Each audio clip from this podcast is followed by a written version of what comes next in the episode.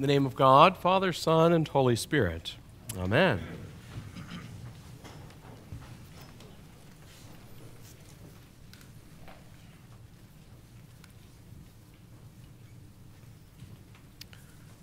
Why? Why does God allow evil in the world? Why doesn't He just act? If we've not uttered those words ourselves, surely we've wrestled with them in our own hearts and minds, certainly as believers, in light of the way that we see the world is. Let me first say that's okay. In fact, um, you're not alone, and it's not new.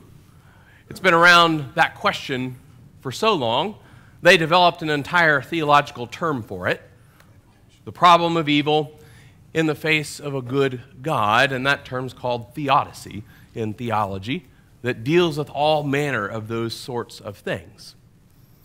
In Jesus' day, they wrestled with that as well. In fact, um, that's perhaps the reason for which Jesus tells this parable that we hear this morning. In their day, they believed that everything that was evil was embodied in the Roman Empire.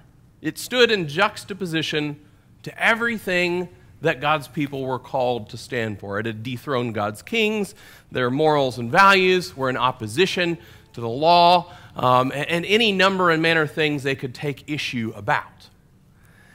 And their expectation was that when the Messiah would come, he would come to reestablish God's kingdom and overthrow whatever embodiment of evil it may be, in this case, the Romans, or whatever manner of kingdom it might look like at that time.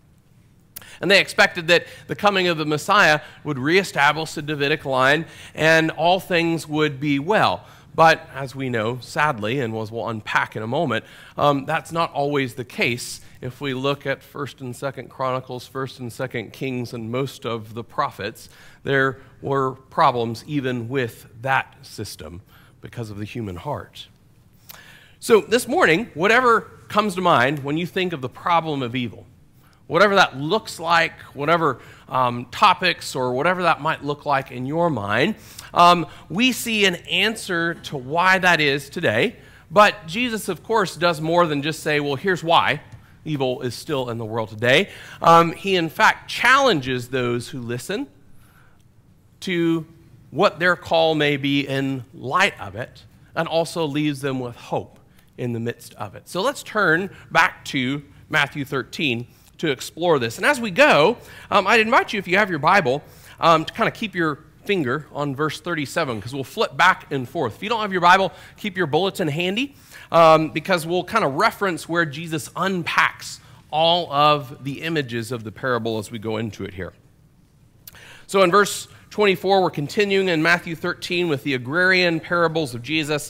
He puts another parable before them and says, The kingdom of heaven can be compared to a man who sowed good seed in his field. If we flip over to verse 37, we see the man who sows the good seed is the Son of Man, Jesus himself. And we see that the good seed in verse 37 and following, well, in 38, sorry, um, are the sons of the kingdom, and the field is the world. So that's helpful because the field is not, this is not a parable just to the people of God. It's about the nature and condition of the world as we find it. And then we read that um, while his men were sleeping, interestingly, we'll unpack this a little bit, we're never told who the men who are sleeping are.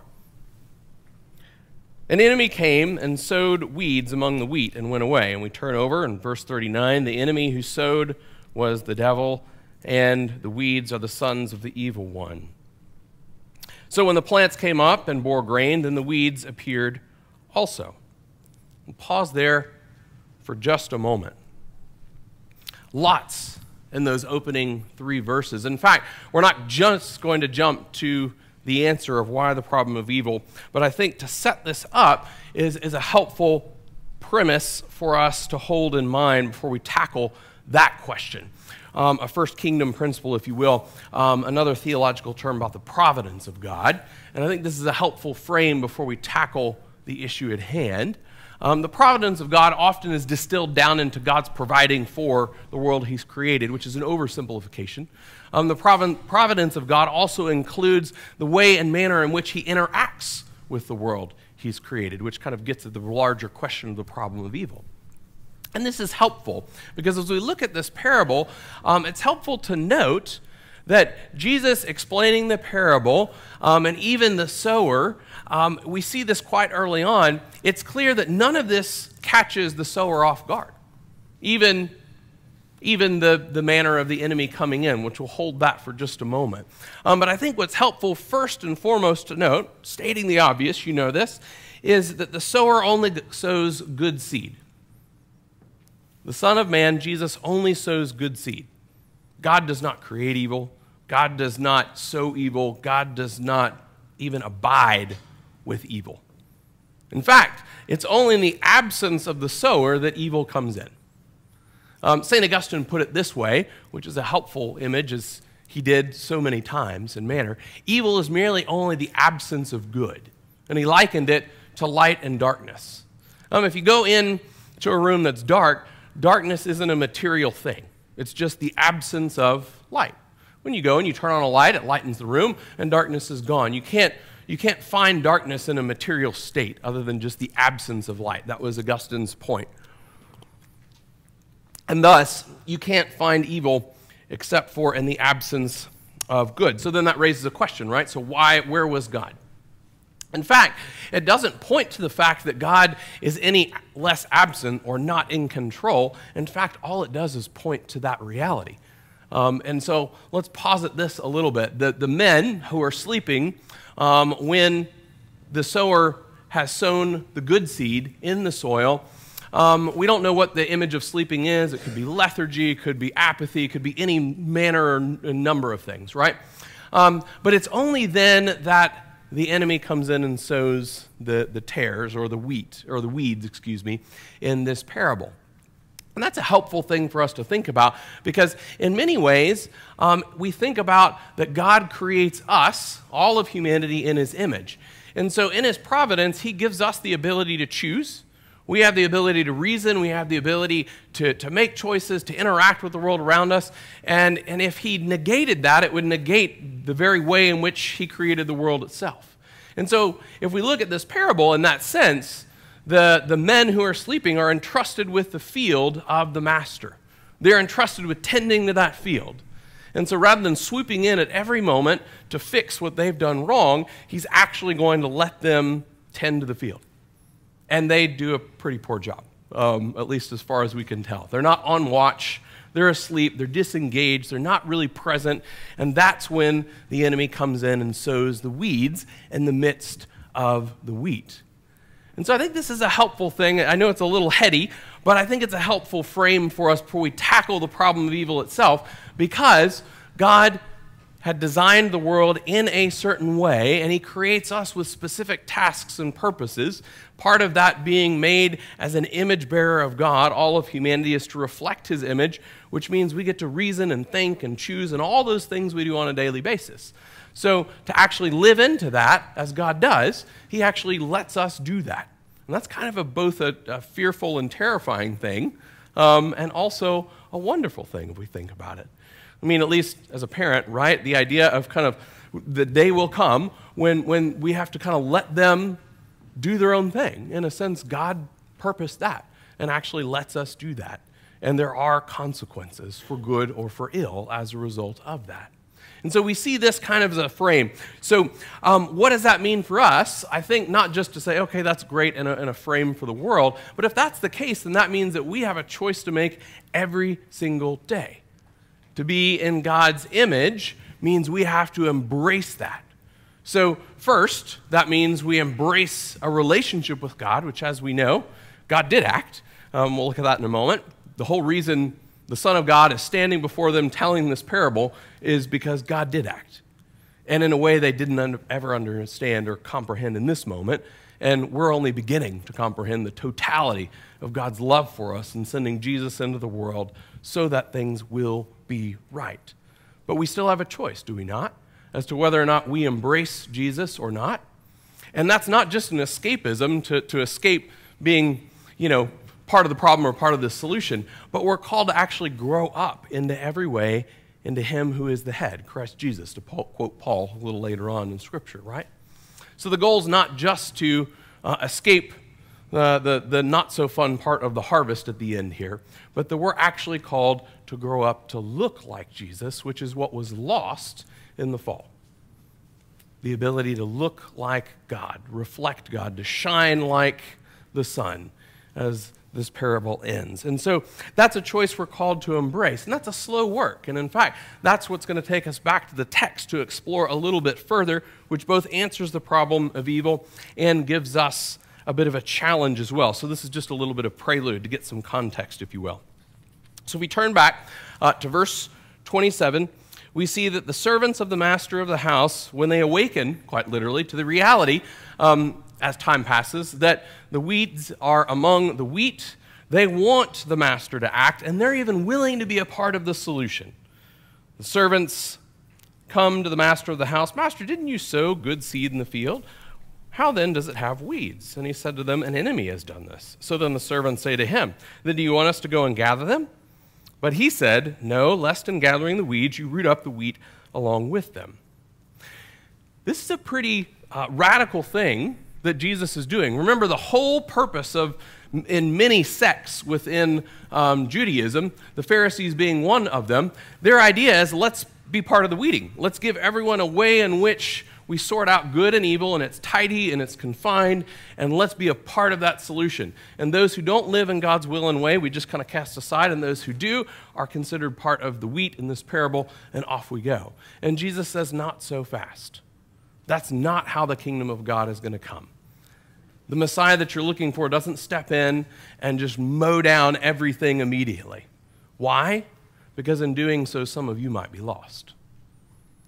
In fact, interesting fact in, uh, in these images of wheat and weeds, the particular weeds that would grow among the wheat actually had deeper roots than the, wheats, the wheat themselves. So, to get them out, you would certainly uproot the wheat as part of the process. And if you did it too soon, you'd lose part of the harvest in this analogy. And so, in that manner, Jesus is saying um, something incredible about God Himself, but also for those listening. And, and what's incredible about God Himself is this that we don't wrap our minds around. They're wanting to say, okay, God, execute your judgment. And Jesus is essentially saying, if I do that, it's not going to look like what you hope it will. You can't just execute God's judgment on the things that we deem heinous, and everything else is left off to the side, including parts of our own hearts and lives. If God's justice cannot abide in evil, that means anything in us as well. And so, as a result, God's justice is stayed by his mercy, which is not in juxtaposition or in conflict with that, but in perfect concert. Because in his mercy, for a time, God is patient with us and with all of creation, not because he doesn't act, but because he chooses not to do so for our sake and for the sake of others. Because he knows that if he acts in his perfect justice, that can't negate certain things, but will deal with other things. It's either all or none. And so what we see is in this kingdom principle the patience of God, which is active. When we think of patience, we kind of think as twiddling our thumbs, buying time, and that's not the case. In fact, what Jesus is, essentially saying is that what we are called to embody in such patience is an active work. An active work, as the parable ends, so that the righteous will shine like the sun in the kingdom of their Father. They look more like the one they reflect. The wheat will grow up taller. It doesn't just happen overnight. We know that even if we plant things in our front yard. It's a slow work. So, if we're going to look more like Jesus, first it comes by embracing him and that choice and through the waters of baptism. And then the good news is we don't have to try to go it on our own. The Holy Spirit resides in us. But there is a work in which we cooperate with the Holy Spirit to continue to grow up to look like him. So, what does that look like? Let's say, um, an area that we're growing because it's a lifelong work. We can't just tackle it all at once. Um, we're going to work on anger, perhaps. And this is a, a, plug for Bible studies this fall. I hope you'll all be involved in one of those. Um, the manner in which we do Bible studies is not to give you a study guide to see what some brilliant mind wrote, but to give you some guiding questions through which you're going to engage God's text and then hopefully walk away with a self assigned application. And so, if we read a text, let's say it's Sermon on the Mount, and we're in this, you know, um, piece about uh, uh, murder is not just uh, killing, but it's, it's the thoughts of our hearts. And we go, okay, so what, what's my takeaway there? Well, um, you know, I, I, see there's a theme of anger. Okay, great. So hopefully the group asks a question like, so, and what's your um, task going to be this week? Or what are you going to do with that? Well, I'm going to work on becoming less angry. Okay, that's great. What is that really going to look like this week? Well, I really get angry in, in traffic. Um, okay, good. That's a good start. So, how are you? What are you going to do to avoid that? Well, I'm just not going to drive on the interstate this week. I'm going to take back roads because I know I can't do it. So, okay, great. So next week your group gets back together. How did that go? We went great on Monday morning and I was late, late the rest of the week, so I just botched it. Okay, great. No guilt or shame. How can we support you this week? Pray for me. That's the work we're called to do. If you checked wheat every single day, you wouldn't see the growth. But Remember the old adage, you know, we, we had a family that has a farm, and it was knee high by the 4th of July, right? I mean, you can't measure it at every inch along the way, but when you look, you can see discernible growth over a period of time. That's what we're called to. It's a slow work, but it is a holy work, and one that we are called not to just escape the end result, but so that we might be in full stature and maturity at that time. And that's where the text ends, does it not? In verse 30. God's patience has a fixed date, not that he's not patient beyond that, but it does reach a conclusion in verse 30. Let them grow up until the harvest, and at that time, at the harvest time, I'll tell the reapers, gather the weeds first and bind them into bundles to be burned, but gather the wheat into my barn. And we flip over and we see that the reapers are not these, these same workers, but they're the angels.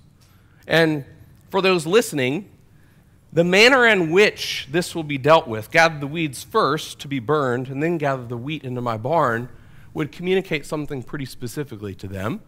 Because even if they themselves were not farmers, they were in a culture, they knew what, what happened. And this isn't the way you harvested. When you harvested in those days, you'd have a sickle, you'd cut everything down, and you'd take it to the threshing floor. We see that in the Old Testament and other places. The threshing floor, for, for lack of a better image, would be like an open air pavilion, perhaps, in our, in our mind. Um, and the wind could blow through. It was very uh, unscientific, but highly effective. They'd toss, you know, not way up high, but they'd toss it all into the air. And just like when the wind blows through your freshly cut lawn, the, the lighter weeds or grass or whatever it might be will, will be kind of whisked away maybe a few feet, and the heavier wheat would drop in place. And so then you could gather it up. So Jesus is saying, we're not going to do that. The reaper is going to come in and execute judgment and gather all the weeds first to be burned, and then the wheat will be gathered in my barn. You want justice, it will come. And it will come in a way that you can't even imagine because in your minds, that's not even possible. But I'll do it.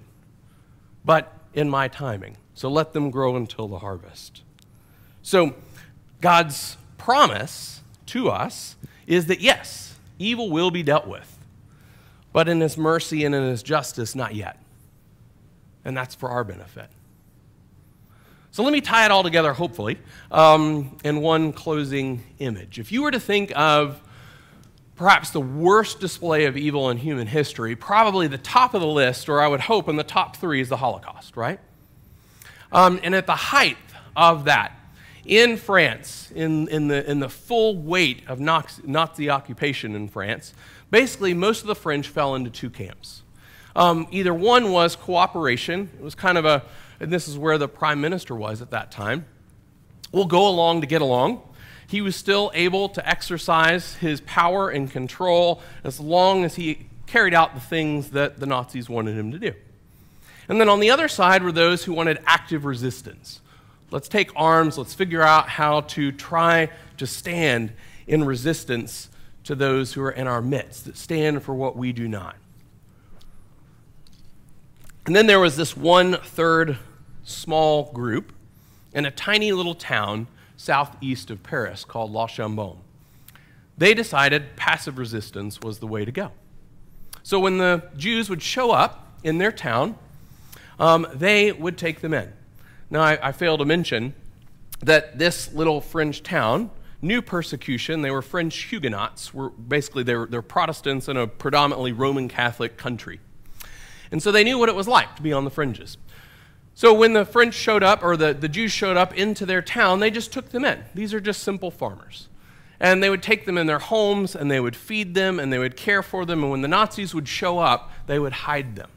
And as the war dragged on and orphans showed up in their towns, they built schools and orphanages. And there's black and white photos at the height of the most heinous part of human history of kids in the fields of La Chambon playing soccer as though nothing else were going on.